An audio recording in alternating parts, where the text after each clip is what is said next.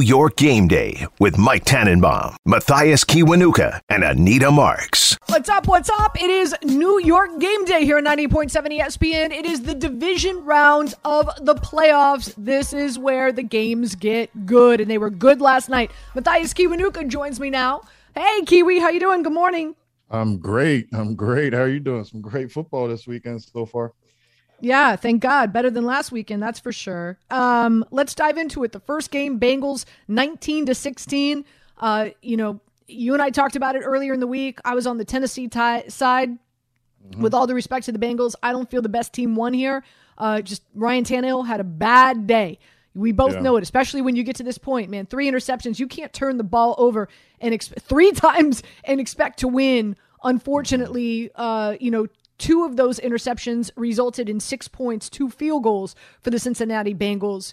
Um, you know, Derrick Henry touched the ball 20 times, rushed for 62 yards, scored a touchdown. Tennessee Titans had nine sacks, Kiwi. Nine. I, oh my I God, what a day, what a night, what a game that was. You imagine, were you just like licking your awesome. chops watching awesome. Jeremy it, Simmons, Jeffrey Simmons? it was it was amazing to watch. I mean, I think um, they did some things. They had some plays dialed up, some those things that were obviously like schematics, and and you know they were stunting, they were aligned. What I mean, there were a couple times when you know they went empty and and they kicked them out there. There maybe a five and a nine technique, and they're crashing down. So I mean, they had studied. They were flying off the ball um constantly it looked like a lot of fun up front and that that's that's part of the problem right it's like especially as a defensive player like you want to believe like you have the ability to change the outcome of the game which you do under most cases but it's it's really hard to overcome bad quarterback play you know as much as you don't want to sit up here and talk about quarterback quarterback quarterback but it's like oof you know like they they got robbed in a little bit a, a little bit a lot uh now joe burrow didn't have any interceptions I'm sorry, he had no touchdowns but one interception. Okay, that didn't amount to points for the Tennessee Titans, so they weren't able to capitalize on that. Really, at the end of the day, and, and Ty were talking and I were talking about it, like special teams really was the story of yesterday. Yeah. And, mm-hmm. you know, the, the Bengals got destroyed for going out and drafting McPherson. I want to say mm-hmm. was in the fourth round, field goal kicker. He's a rookie from fifth, uni- yeah, from University round. of fifth sorry fifth round from University of Florida, and he was four for four yesterday. 54 was his longest. 52 sealed the deal for them. On the season, he had 11 field goals that he made from 50 yards, if not more. Best record in the history of the NFL. And this dude's a rookie. So it just mm-hmm. goes to show you, you know, and I talked about this again earlier in, in the hour, and that is not enough is discussed. Everything's like, oh, offense, defense, offense, defense. Not enough is discussed when it comes to special teams, especially mm-hmm. when you get to this point in the season. I mean, look, you guys won a Super Bowl, right? Mm-hmm. Kicking a field yep. goal you know, your last Super Bowl kicking a field goal in in in uh, in in Indianapolis. So mm-hmm. it's talk about was, how, how important special made, teams is when you get to this point made, of the season. Yeah, it was always made very clear to us that that special teams were a big part of um, of the game. You know, Coughlin made it made it a point, and you know we had um, a great guy, special teams leader Chase Blackburn, who's down in um, mm-hmm. Carolina Carolina right now. I you mean, know, they without, let him go. By the way, did they? Yeah, uh, I was really upset to. I know and and folks might not. Did you know? I'm sure you knew this. Do you know that he was he's he's a card counter. He's not allowed. Yeah, yeah, to- yeah. I know that. Yeah, I knew that when we were out in um when I found that out in um we went to London. And, and some guys were going to the casino. He, yeah, he said something about how he, he, said I can't yeah. go. He said I can't yeah. go. I'm, I, I count cards. I can't. he, but he's, that's but brilliant. That's well, he no, he is brilliant. He, he's very intelligent, and I remember, um, you know, being in meetings with him, like his brain and his his ability to understand, not just understand, but to understand and communicate what was going on. He was a coach on the field for so many guys, you know, like without without even being tasked with it. He just he just wanted to get everybody lined up, right? So um, we had him, we had David Tyree, we had a number of guys who were playing um, significant minutes who were also playing on special teams. Jacquian Williams comes up with that forced fumble, uh, um, you know, out in San Fran. You know, that, that was a big play in the game. So it was always made crystal clear to us that you know special teams are a big component. Um, you know, it was made sure that you know they were part of the meetings. You know, and everybody had to pay attention. Coughlin wanted everybody to know and understand what was going on on special teams to help provide some of that that peer pressure. You know like a lot of these guys are are younger guys, and and it's you know you're trying to always deal with the rotation of guys on offense from defense. You're trying to pull people out of meetings. You're trying to you know you know you're, you're trying to steal some time here and there, but I think Coughlin made it made it a point to make sure that everybody on the team was involved, and if not um, involved directly, they knew what was going on. So there was always a little bit of pressure um, on our special teams unit. When I re- when I found out that you know how poorly um, uh, Green Bay special teams were, I was I was I was shocked. I was surprised. You know, there's there's no denying that. So special teams, uh, you know, and and also let, let's we got to give negativity where negativity is due, and, and, that is bad clock management as well for the Tennessee Titans, right? Like mm-hmm. uh, they didn't kick a field goal. They were on the 37 yard line. They had about seven minutes left in the game,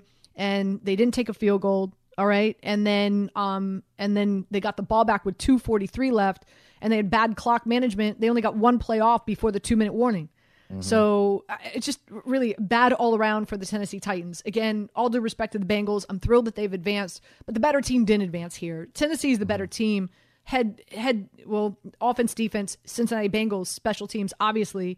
But nonetheless, now the Bengals advance. They wait for the winner of the Bills and the Kansas City uh, Chiefs to find out where they're going to go next. And meanwhile, the 49ers and the Green Bay Packers, wow, I was on the 49ers side. I had them plus six. I teased them up to, uh, to plus, uh, plus 12. I'll line that with the, the Rams. We're going to get into that a little bit later on in the show, but um, Jimmy Garoppolo clutch when he needed to be, his connection with George Kittle. Aaron Rodgers, I, I, I'm just, you know, I had people over last night. We were watching the game and we were just saying, like, didn't he look like a, a wet mm-hmm. mop?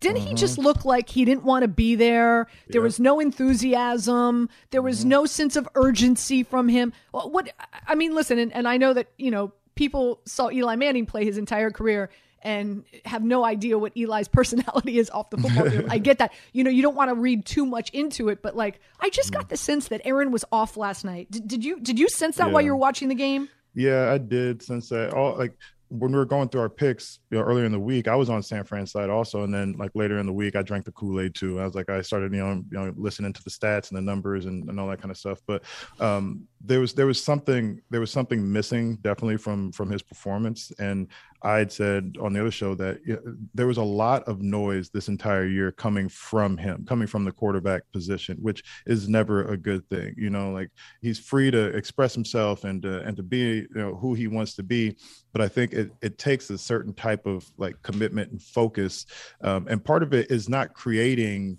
um, more distractions for your team during the course of the year. It's just whenever you see that coming from the quarterback position, from the leadership position or a coaching position type thing, it just it just makes it difficult to believe that somebody's you know going to be able to go out there and perform under every single set of circumstances. I mean, they were getting to him, you know, and, and some some of the looks just weren't there. This was this was a big defensive day, you know, mm-hmm. like defenses were were on point, they were dialed in. Um, you know, they were, you know, best threats were were being taken away and individuals were rushing the passer and that that sets up, you know, a, a lot of different um, you know, issues for offenses and you know, if you're not dialed in 100%, it's easy to kind of, you know, shut it down. So again, Aaron Rodgers, uh, 225 yards, zero touchdowns. Not a typical afternoon or evening, I should say, for Aaron Rodgers. Weather conditions were not good, but we've seen him play great in those weather conditions before. Deebo mm-hmm. Samuel, not 100%, carried the ball 10 times, rushed for 39. He usually averages around 50 yards a game but he was mm-hmm. coming in and out. Obviously, uh, suffered some type of injury there. Hopefully, uh, him and George Kittle. If you saw George Kittle was limping off the field at the end of the game, they'll be able to rest up and get ready for whomever they face next, whether it's the Bucks or the Rams. Uh, Jimmy Garoppolo. Uh, 11 of 19 for 131 yards. He did have an interception, and he had a few a few throws that could have been picked off as well uh, that were a little too close for comfort. But again, special teams was the theme of the day, right? The block punt. Mm-hmm.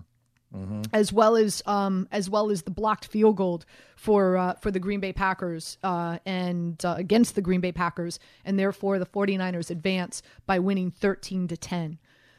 So um, this is uh, this is what's happened yesterday, and so we're on tap for two really great games today as well. The mm-hmm. Rams going up against the Bucs. Kickoff is at three o'clock. The Bills going up against Kansas City, of course, and that's later on this evening at six six thirty. Um, and uh, we will have plenty of time to break those down. But obviously, the biggest news here, Jordan, uh, Jordan, uh, Kiwi, as you know, is uh, new general manager for the Giants. Mm-hmm, so we're going to mm-hmm. take a quick break. We're going to come back. Jordan Raanan, who covers the Giants, is going to join us here on 98.7 ESPN, uh, get us up to speed on the new GM hire and the head coach search as well. So stay tuned for that. We're going to switch gears. I thought it'd be great to get Jordan on right away. We'll open up the phone lines and um, and we'll we'll we'll keep this we'll keep this show running. New York Game Day with Mike Tannenbaum, Mathias Kiwanuka, and Anita Marks. Welcome back to New York Game Day on 98.7 ESPN in New York. I am Mathias Kiwanuka for Anita Marks, and later on, uh, Mike Tannenbaum will be joining us. But um, right now, we've got Jordan Raanan on the line. Jordan, how you doing? Kiwi, what's going on? How are you? I'm great, man. I'm great. I'm still a little sleepy from last night, but I'm I'm making it. How are you? You you you, you, you stay up for you know. yeah, we had some, we had some great game, games. Man. So yeah, yeah, does, some does, great. Does that does that 49ers D line remind you of some of the old Giants? Uh, that was the comparison you were hearing yesterday, you know? Both of them. Well, I mean, obviously the the comparison was there for the 49ers because they're they're playing in Green Bay and you know, and I heard that oh they, they showed him the the tape of of the Giants going out there and doing it. And you know, we we had talked um earlier in the week about uh the fact that the, the record doesn't indicate that there's a huge home field advantage for you know Green Bay playing at home in, in such cold weather, you know, and and that's what was pointed out. It's right. like you know every everybody's cold you know just deal with it you know figure it out you know put that behind you and and and move on and i think when you get to this point in the playoffs these are teams that are all i mean seriously focused you know they're they're dialed in it looked like defensively for both games tennessee you know that defensive front was was all they were living in the backfield you know um so it was it was, it was a lot of fun to sure. watch yeah, yeah, it was, it was a lot of fun to watch. Which is sure. kind of crazy with Green Bay if you think about it, because you you know the Packers, you like that should that seems like that should be such a home field advantage. If you know have mm-hmm. Brett Favre into Aaron Rodgers in those conditions in the playoffs, and it really hasn't been. You know, you see teams just go in there and you know, take their lunch money, which is yeah kind of a, kind of not not what you would expect for sure. Yeah, not at all. But let's switch gears. We have a GM okay. in the New York. Um, mm-hmm. What are you hearing? What do you know? Um, what are your expectations? Let's start about what do you know about Joe Schoen and what are your expectations? Yeah, I know that. Uh, you know, we we spoke to Brandon Beane the other day, and what he said was, you know, great communication skills, leader. It's it's his right hand man, and mm-hmm. what that means is that Joe Schoen was there, making decisions, including the Josh Allen one, right next to Brandon Beane, as Buffalo went through a transition period, kind of similar to what the Giants are going to have to do here, right? Mm-hmm. Basically, year one evaluation year, you know, and sort of get your cap in order and then you know re- rebuild almost from the ground up. And, and look what they have in Buffalo. That is a good team. I mean, really good team. I mean, I, I know some people had jumped off the bandwagon. I was telling them, you don't jump off Buffalo. It's either Buffalo or Kansas City in the AFC. Those they have the best quarterbacks. They're teams that have good defenses. Uh, that you know, so they've really built a good team from top to bottom in Buffalo, and uh, it's a good blueprint for him to sort of build off. And I think that's what you're going to see working here now with the Giants is the blueprint that kind of he was uh, part of in Buffalo and uh, do it here in New York. And that could mean finding a new quarterback at some point. I mean, hey, I think everything has to be on the table. I don't think that that there can be any any you know one place where you're saying absolutely we're not going to evaluate this. So that relationship with beane and and him having been in um in buffalo for are you think they're bringing him in here to to carbon copy it? Or do you think he has a different philosophy? Or you, are you is your expectation that he's going to lean on that relationship with beane and try to recreate what they did? Is that what you're saying I think in a way, like he's gonna have to do his own version. I mean, they they have different guys here, like different players here. Um, he's they didn't have a like Daniel Jones is a young quarterback. Now we don't know ultimately, you know, if if he's going to be the answer. Uh, it sounds like Dean would probably like to at least take a look at it. Mm-hmm. But like you said, everything has to be on the table here, right? So mm-hmm. he has to look at it and say, all right, we're going into this draft. We can't be closed minded and say, ah, no, you know, we're not taking a quarterback in this draft. He has to go scout the draft as if there's the possibility of taking a quarterback. He has to look at it and say, next year there's a there's a possibility we need a quarterback, or hey, maybe Daniel Jones plays so well this year that they say well, we don't we don't need we don't need that quarterback. Maybe we have the guy right here. So yeah, keeping an open mind is is hundred percent necessary, and I think anything is on the table right now. And and I'll still get to, I'll still say this: Brandon Beane might have uh, not Brandon Beane, uh, Joe Schoen might have his ideas. Mm-hmm. Yeah, he he might have his ideas at this point. You know, you know, but he hasn't really dug in deep into this yet, and he doesn't have a head coach yet. So there, yeah. we're not even get to the point where we're not even to the point of what system are they running? Do we mm-hmm. like right? We don't even know that. Mm-hmm. Are they running a three four or a four three?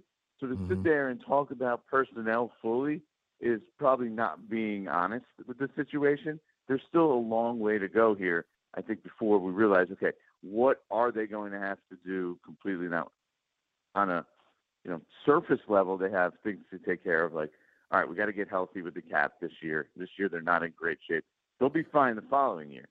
So how do they then operate, um, you know, going forward and making sure this team is in good shape going forward, right? You're going to kind of have to take mm-hmm. it on the chin a little bit this year. Does it does it mean that they can go out and make a move for uh, a big quarterback? I mean, obviously those are discussions that they're going to have. Like if Russell Wilson and you know, I spoke to someone yesterday, and they seem they and they seem you know from uh, an executive with another team, and they seem to think that Russell Wilson wants to come to New York. Now the question is, does it make sense for the Giants, right? Mm-hmm. And Joe Schoen would be silly not to at least contemplate it, right? I mean, you got to. Do you do you pursue it. that? Do you pursue that prior to getting a head coach? What's what's your order of business?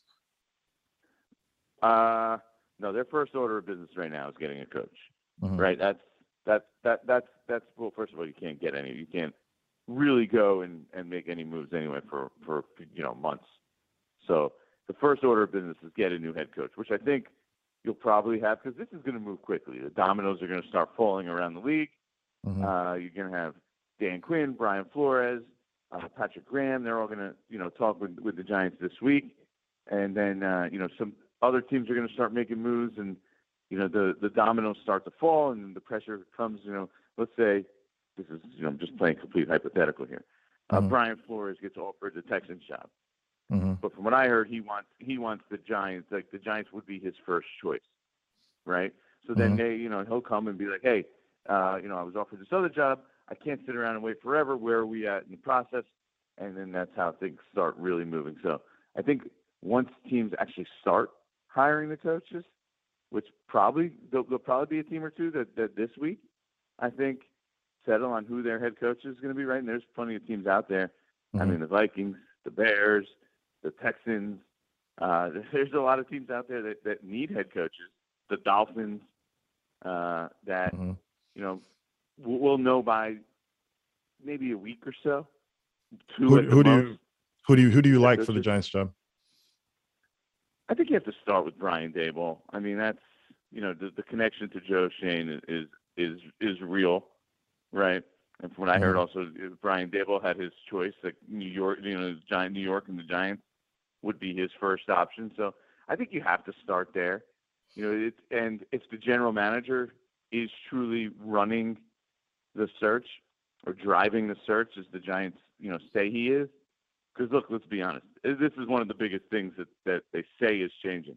We'll have to see how it pans out, but they said that the general manager is driving the search. In mm. the past with the Giants, ownership has driven the search.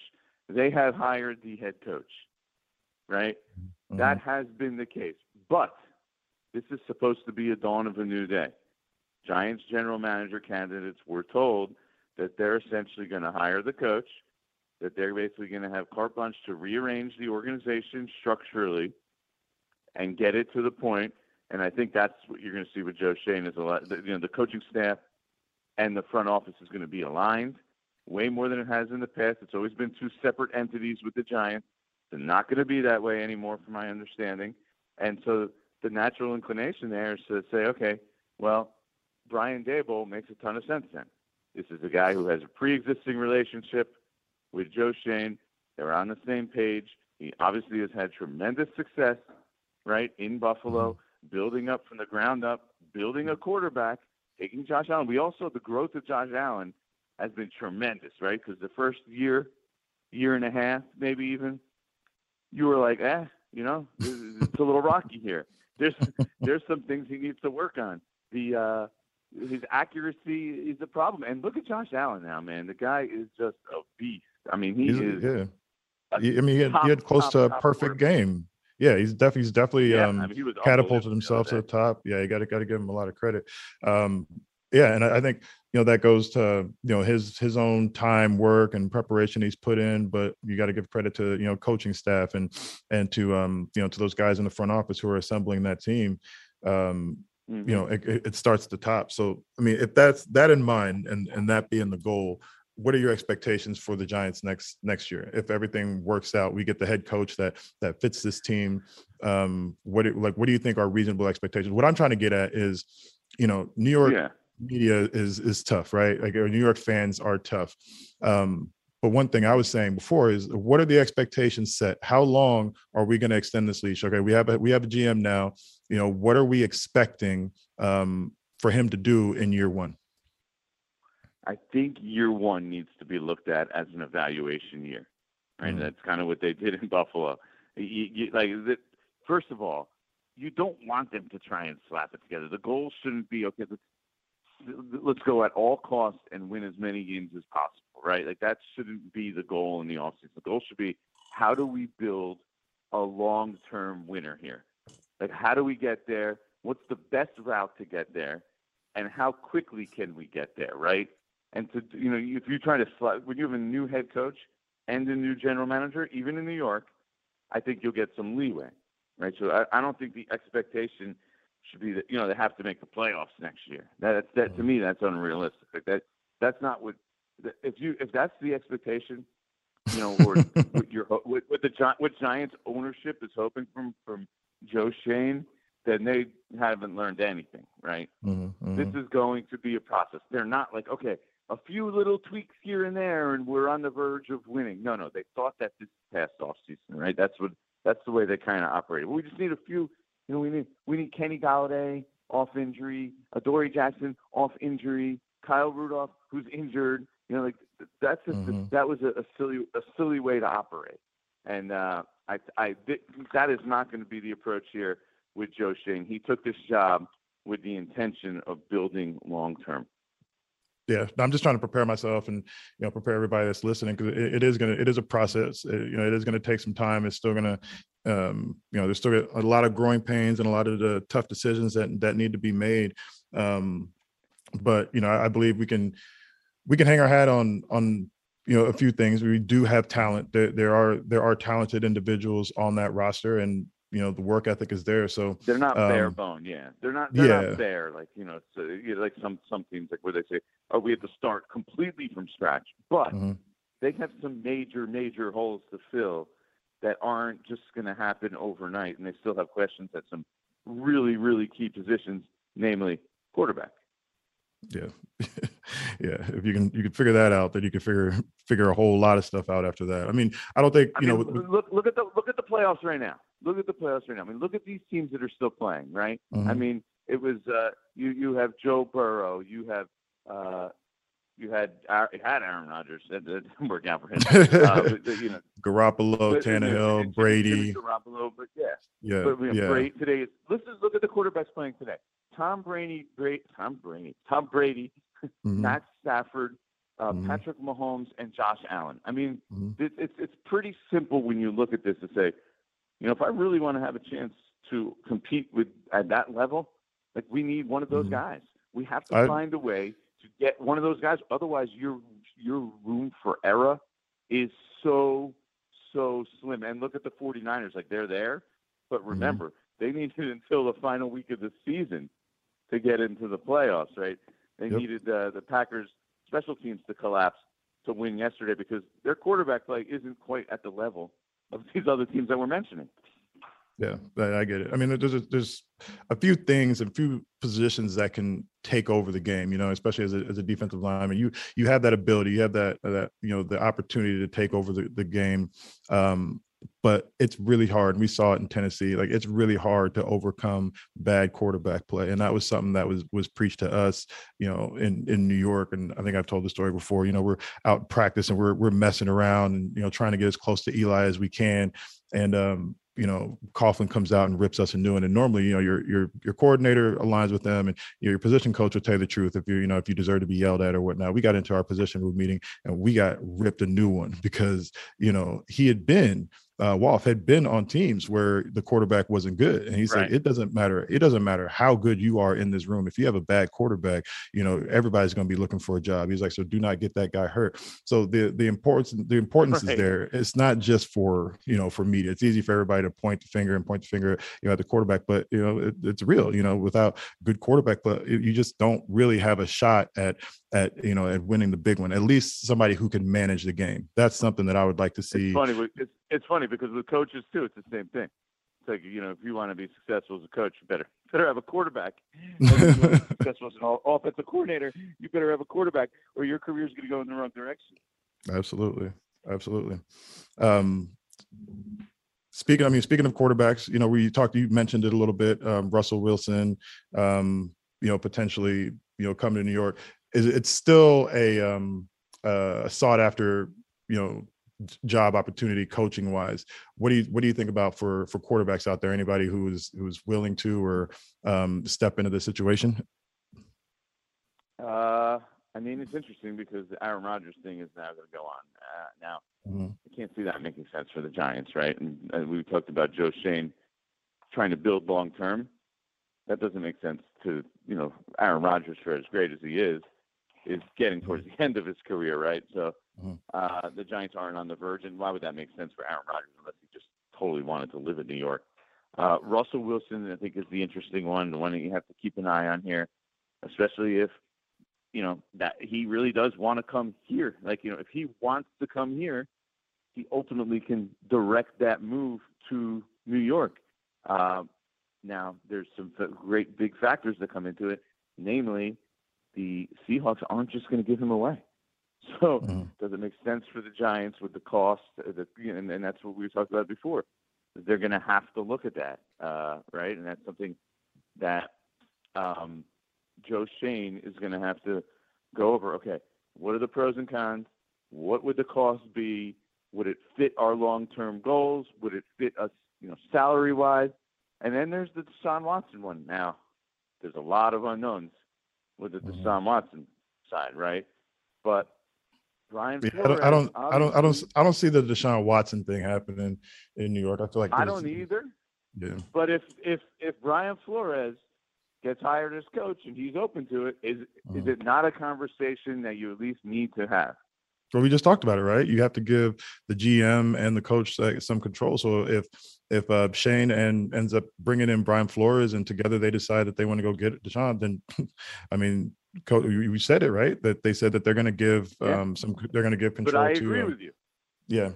But I agree with you. You know, like at the end of the day, ownership has to, especially on that, is going to have to sign off on that, and mm-hmm. I don't see that. I can't. Mm-hmm. I can't imagine ownership here signing off on that move like that. You know, there's there's too many. Uh, it's it's it's too many unknowns, too many question marks, and and you know the firestorm that would likely come with that here in this market. Mm-hmm. I don't think is something that Giants and their ownership would be willing to entertain. So yeah, I'm with you on that. I'm with you. but wouldn't you wouldn't wouldn't you be foolish wouldn't it be silly of you as an organization to not even discuss it? Right? You, have to you have to discuss everything. everything. Yeah. That's that's what um, you know Mike Tannenbaum, who's coming on the show later on. He said you have to scour. You know, you have to uh, you know turn over every single rock. And I and I honestly believe that. You know, you have to go into um, go into it with an open mind, and you have to discuss everything. Um, I just you know I just think that you know there's there's there's a there's a lot to uh to investigate there. Let's um before we get out of here, let's let's switch gears to you have to investigate drafting a quarterback too. I mean, you absolutely should at least look into it. If you if if if Joe Schoen is sitting there and thinks, you know, he's looking at and at the scouting tape and he thinks this, you know, I'm picking a name, Kenny Pickett or Malik Willis is his Josh Allen, you know, you mm-hmm. you have to consider that an option, uh, a mm-hmm. thousand percent. If he wants yeah. to, if he looks at next year's draft and says, "Look, C.J. Stroud and uh, Bryce Young, and you know that's supposed to be a good draft. Let's let's move our draft capital into the following year." That's on the, that should be on the table too. Absolutely, that's a good option. Let's, let's let's switch gears to um, to today's games. Bills Chiefs. Who you got? I've been on the Bills bandwagon, and I remember how they they lost that game to the Patriots when mm-hmm. New England threw was it three three passes, and I mm-hmm. was on the national radio, and I was sitting there telling everyone, "Don't give up on the Bills. Like this is this team is legit good." Because they lost a, a crazy game. It was a wild game. They, they couldn't throw the ball. Um, and actually hit it. Their worst loss. They lost to Jacksonville, which was a crazy loss for them. Mm-hmm. mm-hmm. but but I mean, I'm, that that Bills team is legit. I mean, I really think that they can go in there. I'm picking them to win. It's against everything I stand for usually because I'm uh, Patrick Mahomes. Like I, I usually, I, I'm usually sitting there like I never want to bet against Patrick Mahomes. You know, I think he's he's that good. I think I saw, well, his numbers were something like at home in the playoffs is is like 20 touchdowns to one interception or 30 or something crazy like that. And mm-hmm. it's like I'm I, I'm not really stupid enough to bet against that. and I, the answer is, I guess the answer is yes. I mean, I think honestly, I, I think no, I think you could state a case.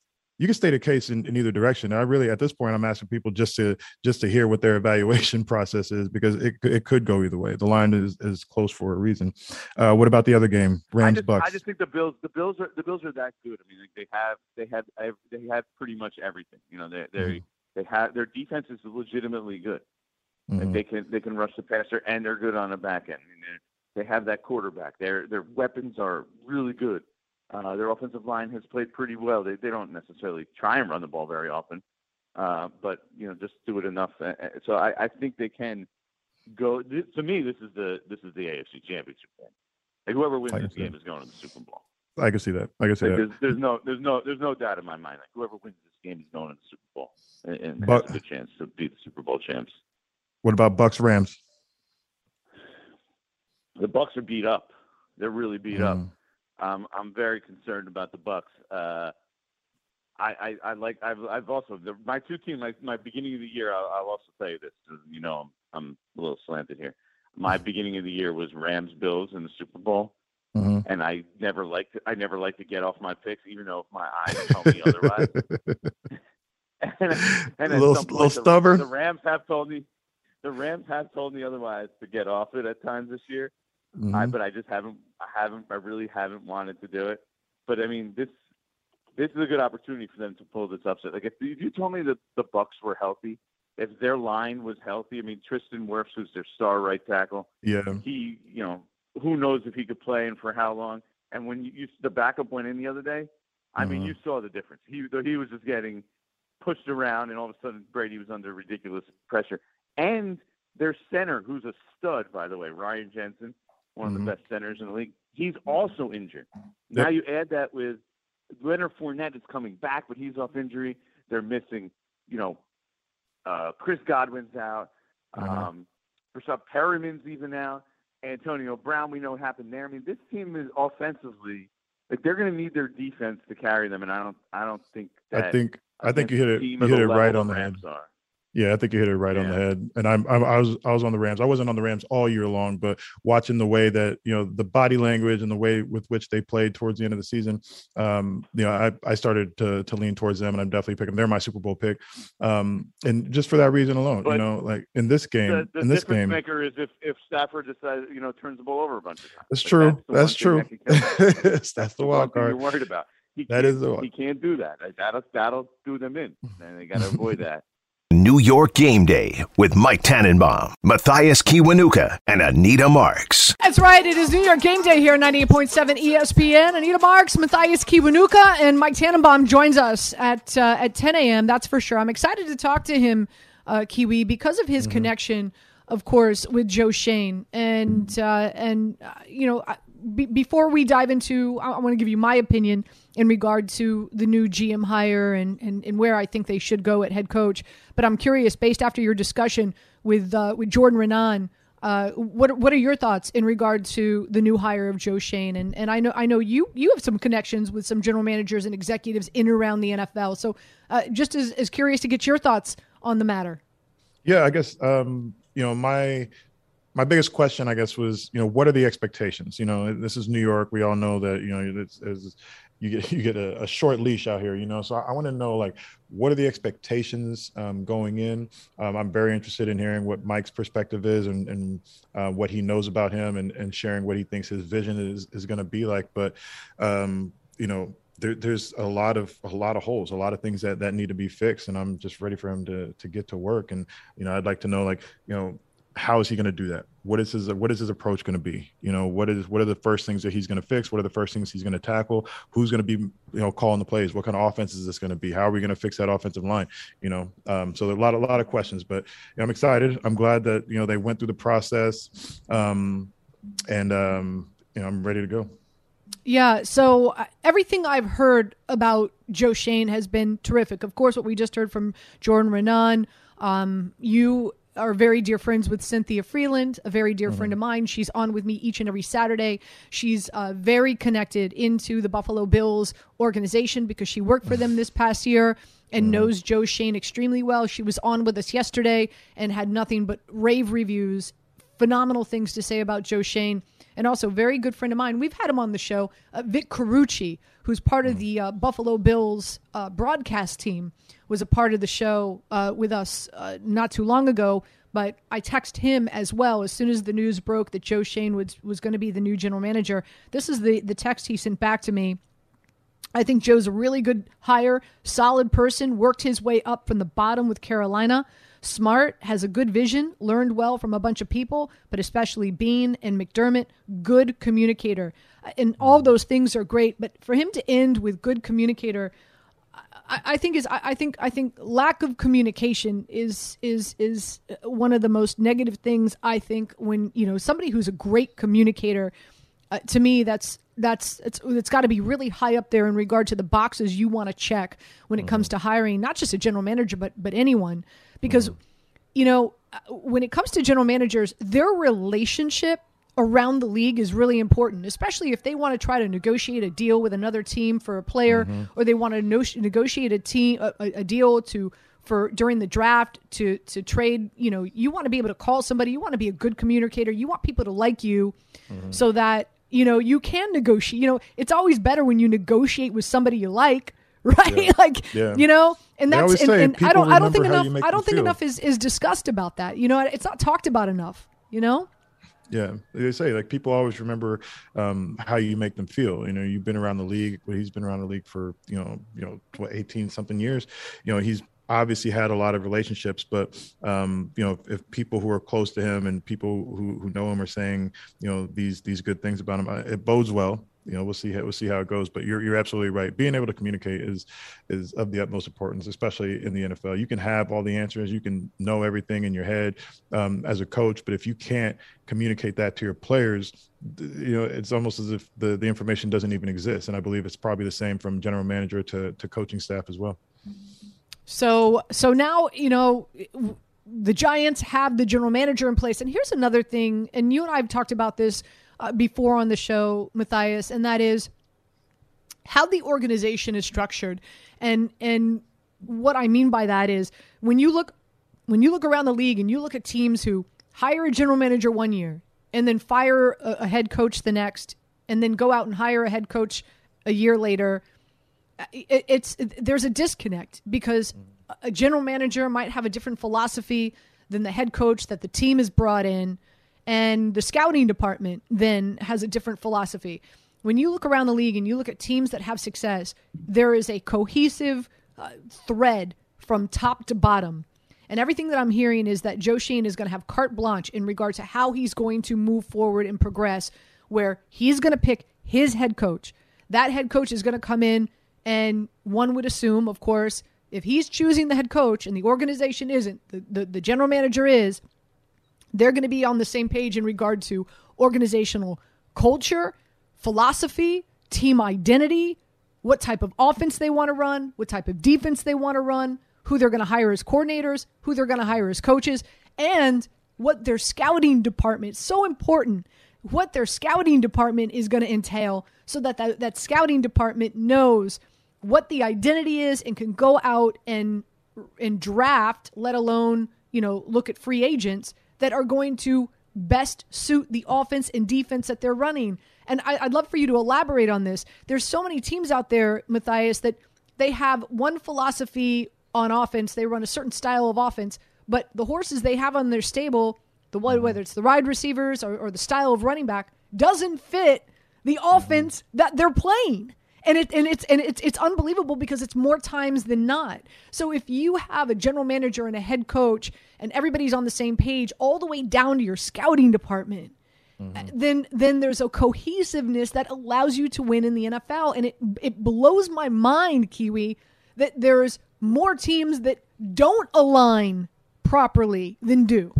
Yeah, I think um, it's it's it's extremely important. I'm trying to trying to think of a way to say it. When when you have a vision, right? So if, if the vision is coming from the head coach, then the head coach needs to have control over who is is who is putting on the field and what system that they're running. If you have the general manager who has a vision, you know, then he needs to have those that decision making power and he needs to communicate that to the head coach. And that means he needs to have a head coach who can change you know, and adapt to his his specific vision. If you have both men coming in, men or women, both people coming in at the same time, um, sharing a vision, then it just makes everything a little bit more easy. Now, when you're going in and you know trying to put things together, you're not having to explain the why. Why would you choose this player over another player, even though this one may be um, a little bit more, you know, attractive attractive in terms of their statistics or whatever, because he doesn't fit in the system. So what I like about this is that there's 100% accountability from the very beginning. You know, there's not going to be any excuses. It's not going to be, oh well, you know, he inherited this this coach or he inherited this, and ownership is saying the right things. You know, saying that they're going to give him control, they're going to give him full support. Um, so that's that the only thing left for me is like well what are the expectations you know like what what are we expecting to to have done um, not just in the first year but you know in, in the first you know couple of years um, and then you know and then and then you know moving forward it just it just has to be it has to be the right fit you know you got to get the players who can play in the system you know you got, you got we we every week we're watching guys who came through the Giants. Eli Apple at the end of the game making you know making a great play. You know we're watching guys who came through the Giants organization, went on to other places, you know, and are performing at a high level. So they have to be coached correctly, and the um, the vision has to be in line from every step just I want to share this this quick story with you before we go to break. We'll come back. I know there's quite a few people who want to jump on. Ira and Staten Island, hang tight. You'll be first up. 800-919-3776. So, um, so prior to me coming to New York, I was in Baltimore and I, I covered the uh, the Ravens for four years while I was down there, and uh, you know got to know the organization, know Steve Bisciotti, the owner, and the organization, you know uh, Ozzie Newsome, and I got to know them really well. Their their organizational culture was Ozzie Newsome had the final say.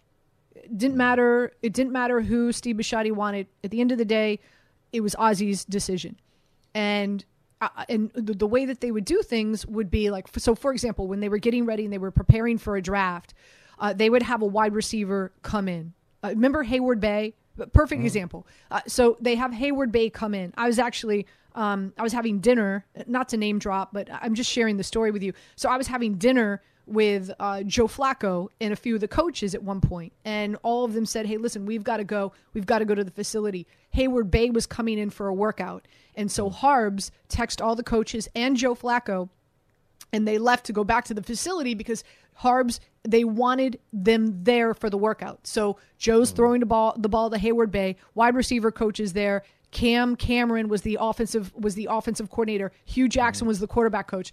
So they were all there for the workout.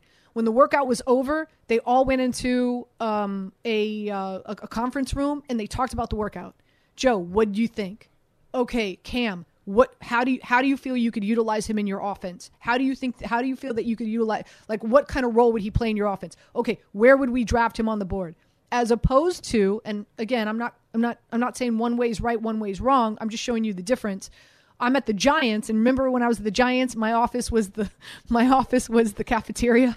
I'd have that. Ba- remember, yeah. I'd have that yeah. back seat in in the, in the back of the cafeteria, in the corner in the back of the cafeteria because I didn't have an mm-hmm. office. Anyway, so uh, so I I became very good friends with Kevin Gilbride. Whenever Gilbride would come into the office, uh, in, into my office, into the cafeteria, he would sit down. We would chat it up. So one day I'm in there, and you and, and the Giants bring in a slew of wide receivers Stoke, Stokley, uh, Houshmandzadeh. I mean, they brought in like for for a workout one day, and so I text Kev and I said, I said, Kev, I said, wow, you're going to be busy today. You got like six wide receivers here. He texted me back. He said, what are you talking about? Mm. I said, what That's- am I talking about? I said, I'm in the lunchroom. I just saw TJ Houshmandzadeh's here, Stokley's here. Uh, uh, the list goes on and on. You've got like six or seven wide receivers. They're going into you know the uh, you know the the dome to go work out, and he's and he came right down. He says, "I don't know what you're talking about."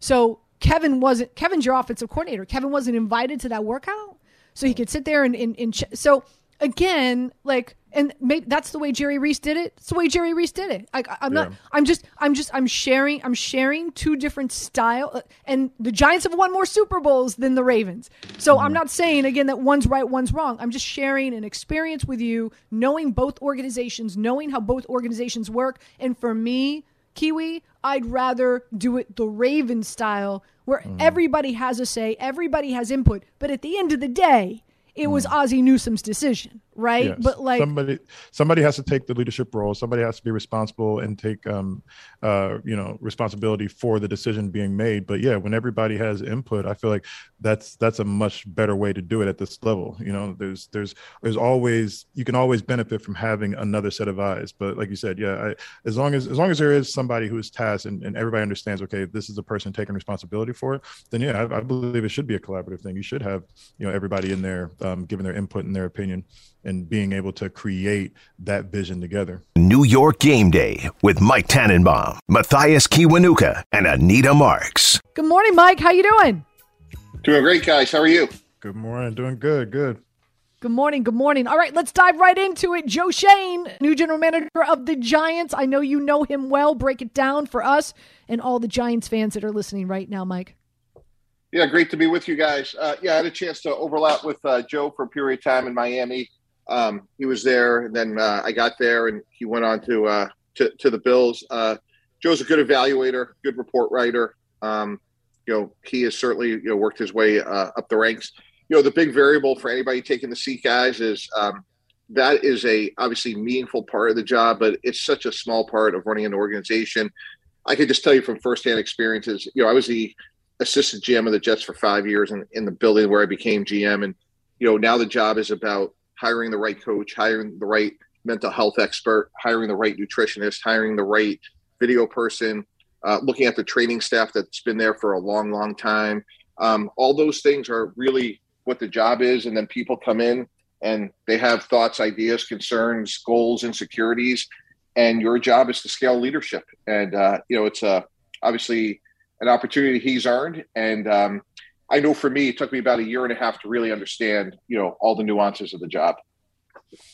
How how much of um, that vision goes into the decision to hire a GM? So when you're when you're interviewing GMs or when you were interviewing for the GM job, did it come up a lot about you know who you were going to try to bring in, and, and is that an important part of the decision making process for ownership?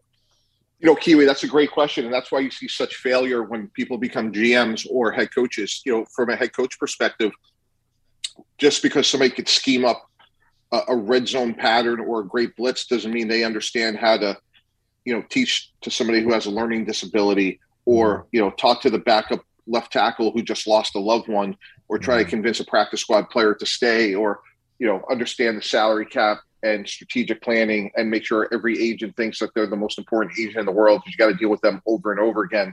Um, and that's nine o'clock at night, and you know you're moving and you haven't worked out in a week and you feel like crap, and you haven't looked at you know the five quarterbacks that you have to evaluate for the draft.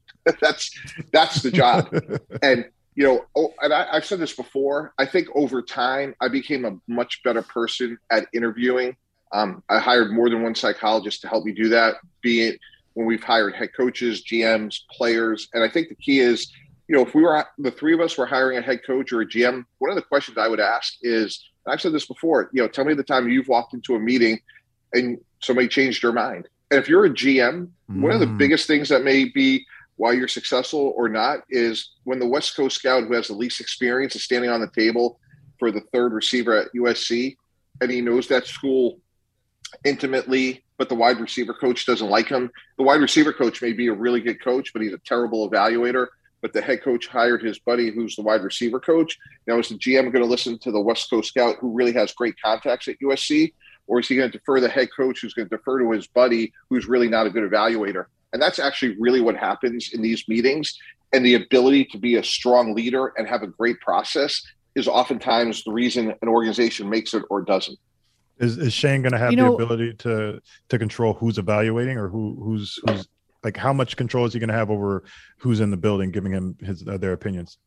Well i'm sure that he'll have the say to put his staff together. I mean that's usually typical but it's it's really more about then holding those people accountable. And a lot of times it comes down and i've said this to coaches for 25 years running draft meetings you know you earn the right to participate. You know some some people come in with really detailed reports that are well written uh, thoroughly researched and then there's others that just kind of you know, call a couple of buddies in college and say, hey, can the player not play or not play or not? And that's where, you know, that'll be part of Joe Schoen's learning curve is again to be able to understand that the youngest person in the room may have the best information.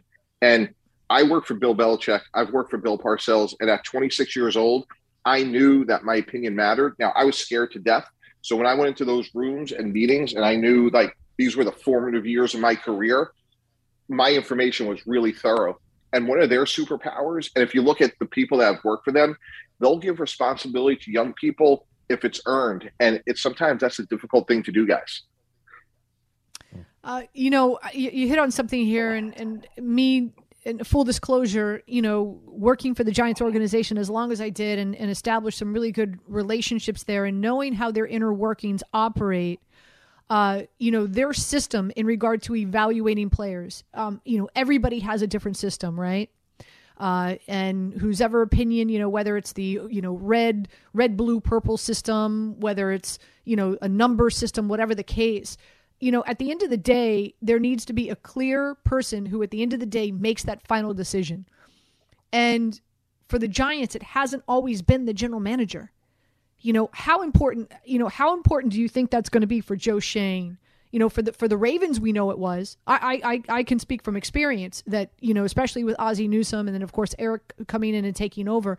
You know, Steve Bisciotti might have an opinion and and a, a very strong opinion about a player, but at the end of the day, he allows his general manager to make the final decision.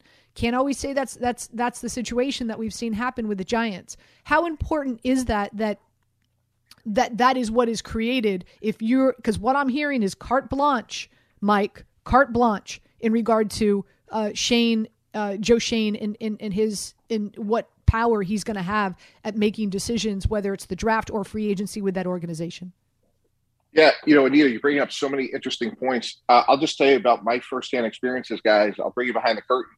For seven years at the new york jets i had final say on everything. Who to hire fire staff, budgets, roster.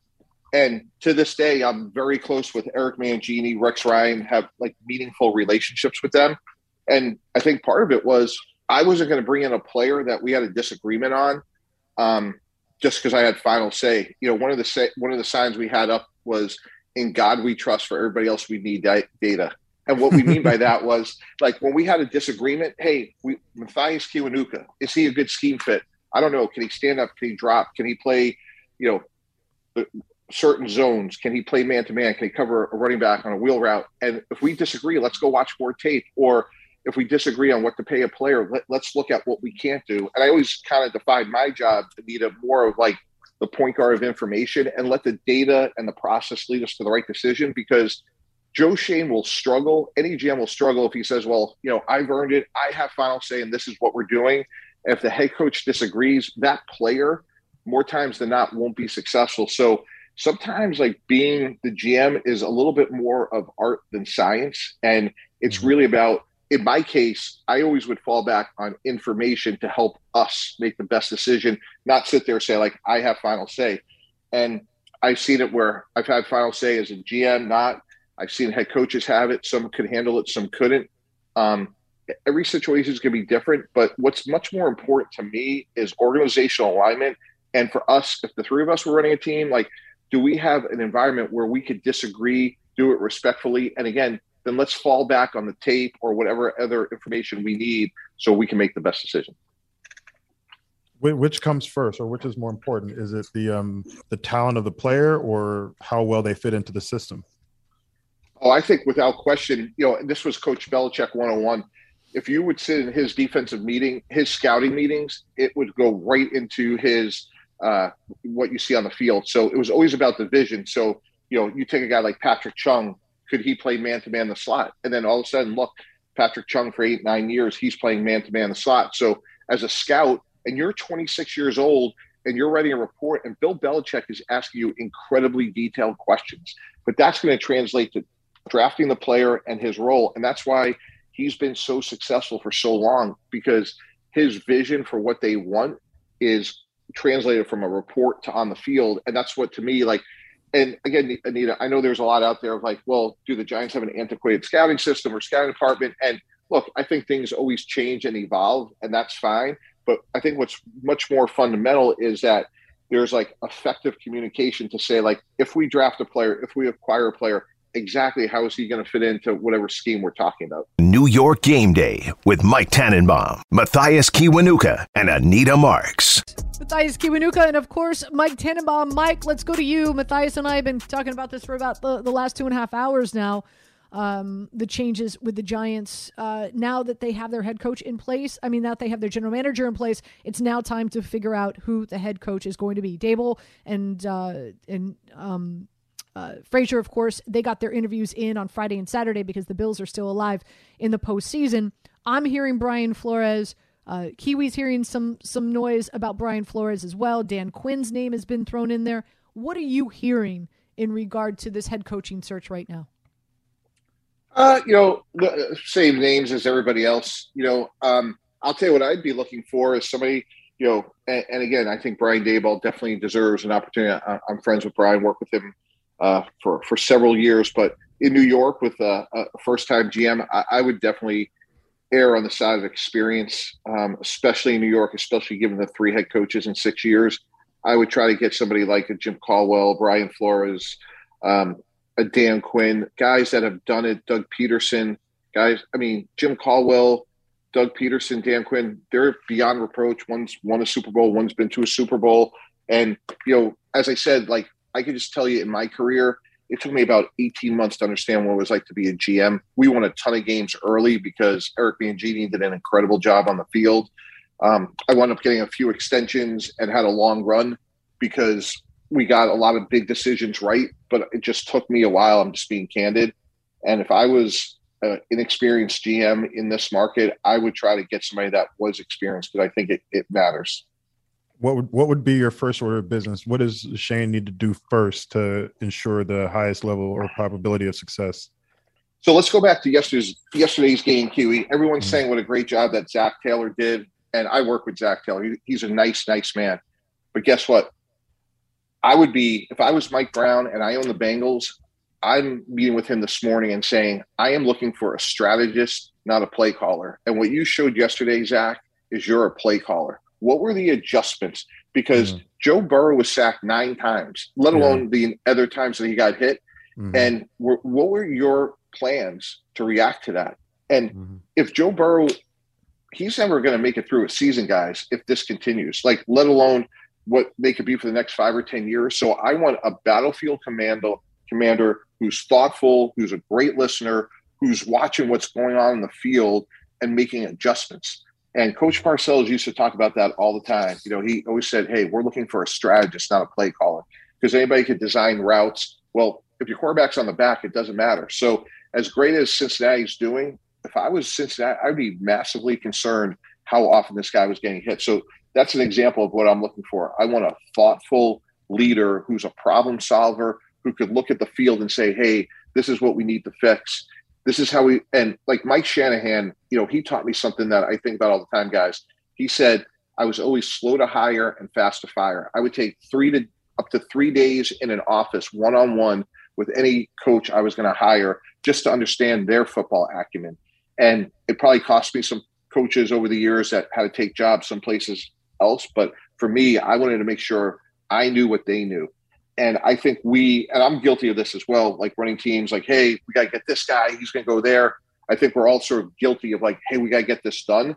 Whereas take the extra day or two to make sure you understand them because again, you want strategists and problem solvers. You want to know how do they teach, you know, somebody who's 20 years old that has ADD. That's much more important than somebody that was six in the league in scoring.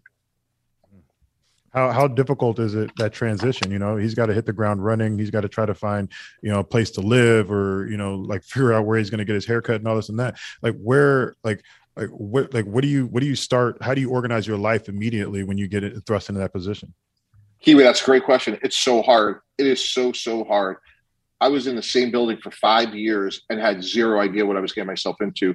A lot of these guys are moving, mm-hmm. and it, you know, and if they have a family, um, worrying about that. And then next thing you know, again, it's nine o'clock at night. you got 14 agents that have this coach or this player. And when you don't call them back, they're like, "Oh, you've changed because you used to call me right back." And now all of a sudden, now all of a sudden, the marketplace where they're sending their players someplace else. And you know, what are you going to do with Daniel Jones? And he wants to see you, and you know, now you want to see his next specialist and make sure that they're talking to your doctor, but you're thinking about making a change in the medical department because you want to come in with a fresh start right? And you need an analytics department. And how are you qualified to bring in three people and have a great process to evaluate that? And are you qualified to hire the next mental health expert? And what's your process for that? And oh, by the way, tell me if you like Sam Howell or Desmond Ridder better. So that's the job. and that's why so many people fail because you may be a great evaluator and have a great college scout report on Josh Allen. But while that's a meaningful part of the job, it's such a small part of it. Again, um, we've got Mike Tannenbaum on the show, 800 919 3776. Uh, let's go to our phone lines. Some of our listeners out there want to talk to you, Mike, uh, and, and Kiwi, in regard to what's going on with the Giants. Let's go to Dave. Dave, welcome in. Anita, man, great to talk with you. Anita, I listen to your show religiously. And if I was a GM, I would draft Kiwanuka like three times over because he could play. he, he's so flexible. So I would draft him first time, then I would draft him another time, and I draft him a third time. So, so just to just to say that. But Mr. T, first of all, I've had a chance to to meet you uh, in Summit at a at a steak restaurant. You were so kind, so nice uh, to just sit and talk. So I just want to say that. But number two, I guess my quick question, besides all the compliments, is I feel like whatever hire the Giants are going to do on the head coach is really a two person hire. And what I mean by that is if they go with Brian Flores, I, which I would love, or if they go with Dan Quinn, not not so much love, but okay, or if they go with Daboll as a first time. My first question to any one of those guys is going to not just be their, you know, their role, but who they're going to bring in you know, in the area of maybe expertise that they don't have. So if I'm talking to the to a more of a defensive minded guy, I want to hear right away how you're going to get this offense, you know, more up to date. And if I'm talking to an offensive guy, I'm going to make sure how you're going to keep this defense, you know, being competitive. And so I want to know from Mike if those are. I, I can't imagine that those are not questions that would be being asked and and just get your opinion on like as you look at the top candidates like do you see that they're going to look at uh, you know do, do you see their connection to other people on, on where there may be where they may be weak is my question. Yeah no i appreciate your comments and uh, nice meeting you as well. I, I would say this you know names are important and i could just tell you about dan quinn. Like dan quinn's track record at atlanta was unbelievable he hired Kyle Shanahan when Kyle Shanahan's arrow stock was hugely down. It didn't work out in Cleveland. A lot of questions about him. And who did he hire? He hired Kyle Shanahan and Matt LaFleur. So if I was interviewing Dan Quinn right now, yeah, of course I want to know who his names are, of who he'd bring in. But you know what I would really be focused in on? Tell me the process or how you're going to hire coaches because hopefully as you have success, we're going to have to keep bringing in more and more and here's how Bill Belichick would answer it. Bill Belichick would say is I'm going to bring in a lot of young people and I'm going to give them a chance to crush it or fail. And then they're going to be developed and they're going to grow up here. And I was on the 95 Cleveland Brown staff. We had eight GMs and six head coaches. And by the way, I was driving people to the airport with a law degree, and Thomas Dimitroff was the groundskeeper. But we got more and more responsibilities and opportunities. So that's how Bill Belichick would answer that question But that's the question I would ask Brian Flores. I would ask Doug Pederson, not only who is your defensive coordinator, but what's your process. So when Mr. Defensive Coordinator comes in and he has success and he moves on, how do we have sustained success? Mm. And where I give somebody like Dan Quinn credit is how did he identify Matt LaFleur? Matt LaFleur was an obscure assistant coach that was with Washington. And obviously now the rest is history. Guys off to a historically great start. So that's what I would want to know. And then, of course, one of the questions I'm going to ask Brian Flores is Coach, you had an incredible winning season at Miami, turned the team around. Why did they let you go? And I don't want to hear about them. I want to hear about you. What did you learn? And what would Brian Flores today tell Brian Flores three years ago to make him a better coach? And I would have a very rigorous process of having them meet with several different people in the organization. I would have a ranking system that was blind to one another and I would have feedback that was anonymous so we could get the best information, not information that people thought that I wanted it here. New York Game Day with Mike Tannenbaum, Mathias Kiwanuka, and Anita Marks.